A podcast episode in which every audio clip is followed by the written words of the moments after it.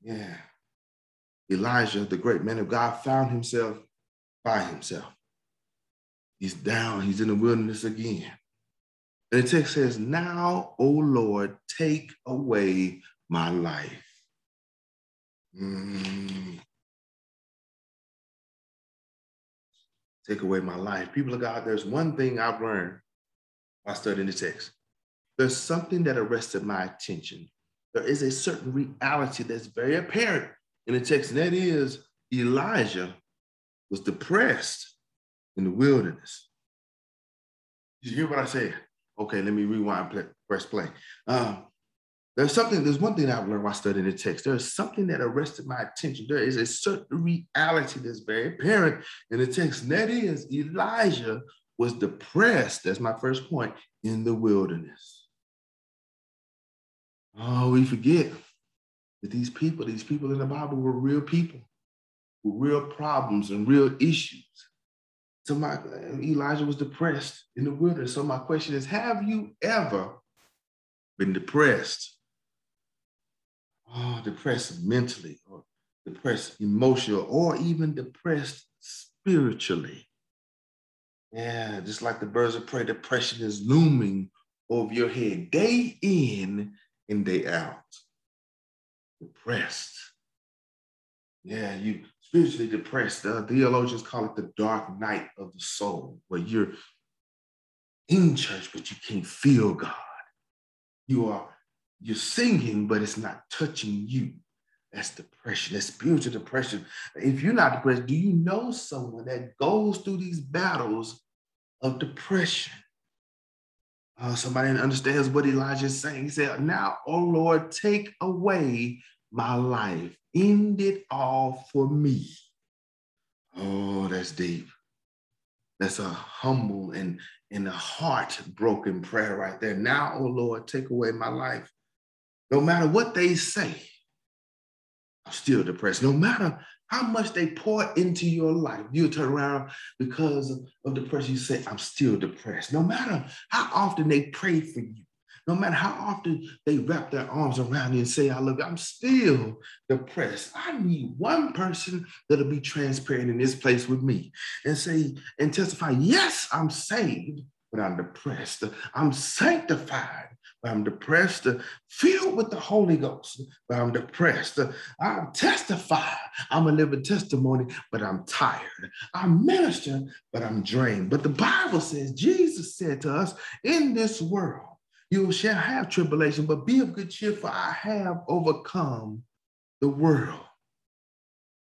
Elijah was depressed in the wilderness. He said, Now, O Lord, take away my life, for I am not better than my fathers. Mm, my goodness. This is after chapter, this is after chapter 18. After all the things he's done in chapter 18, he says, I'm not better than Abraham, Isaac, or Jacob. Some of you have done great, wonderful things. And, and then you turn around when depression sets in and it sits on your back like heat.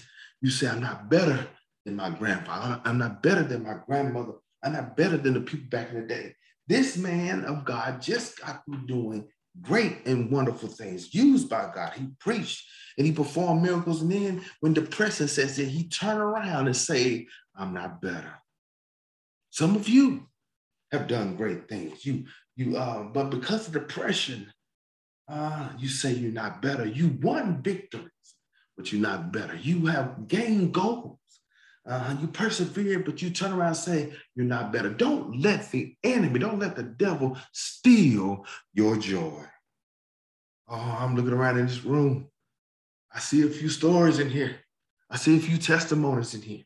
Some overcomers. I see some people that beat the odds not a statistic. Somebody here made it out. Somebody here got in. They got delivered, got free, got uh, got promotion, got promoted, got that graduation, got healed. I need somebody here that'll testify and say, I can make an inventory and I can ask them a question. How has he blessed you? How, has he made a way for you? Has he opened doors for you? He says, I can look back over my life and think things over, I can truly say that I've been blessed. I am a living testimony. Matter of fact, all of my good days outweigh my bad days, and I won't complain. Uh, you may be down and depressed, but you need you can testify like David said, I look towards the hills for what's coming my help. My help comes from the Lord. Aren't you glad that he's a heart fixer? Aren't you glad he's a mind regulator? Greater is he that is in me than he that is in the world. And the text says, Behold, the angel touched him. Oh, y'all missed it. Uh, something happened in the text. Something developed in the text. Something transpired in these pages. While he was down and depressed in the wilderness, an angel touched him. Look at it. Look at it real close. He didn't reach out and touch the angel. The angel touched him. He didn't stretch forth his hand. The angel touched him. He didn't touch the hem of his garment. The angel touched him. He didn't push himself closer to the pool. The angel stooped down and touched him. Is there somebody in here uh, that can say, while I was lost in my mess, in the wilderness, God came down and touched me. I was hopeless, but he touched me. I was grieving, but he touched me. Full of melancholy, but he touched me. Depressed, oh, but then God touched me. I'm so glad, so glad that trouble don't last always. When the enemy comes in like a flood, the Spirit of the Lord will raise up a standard against it.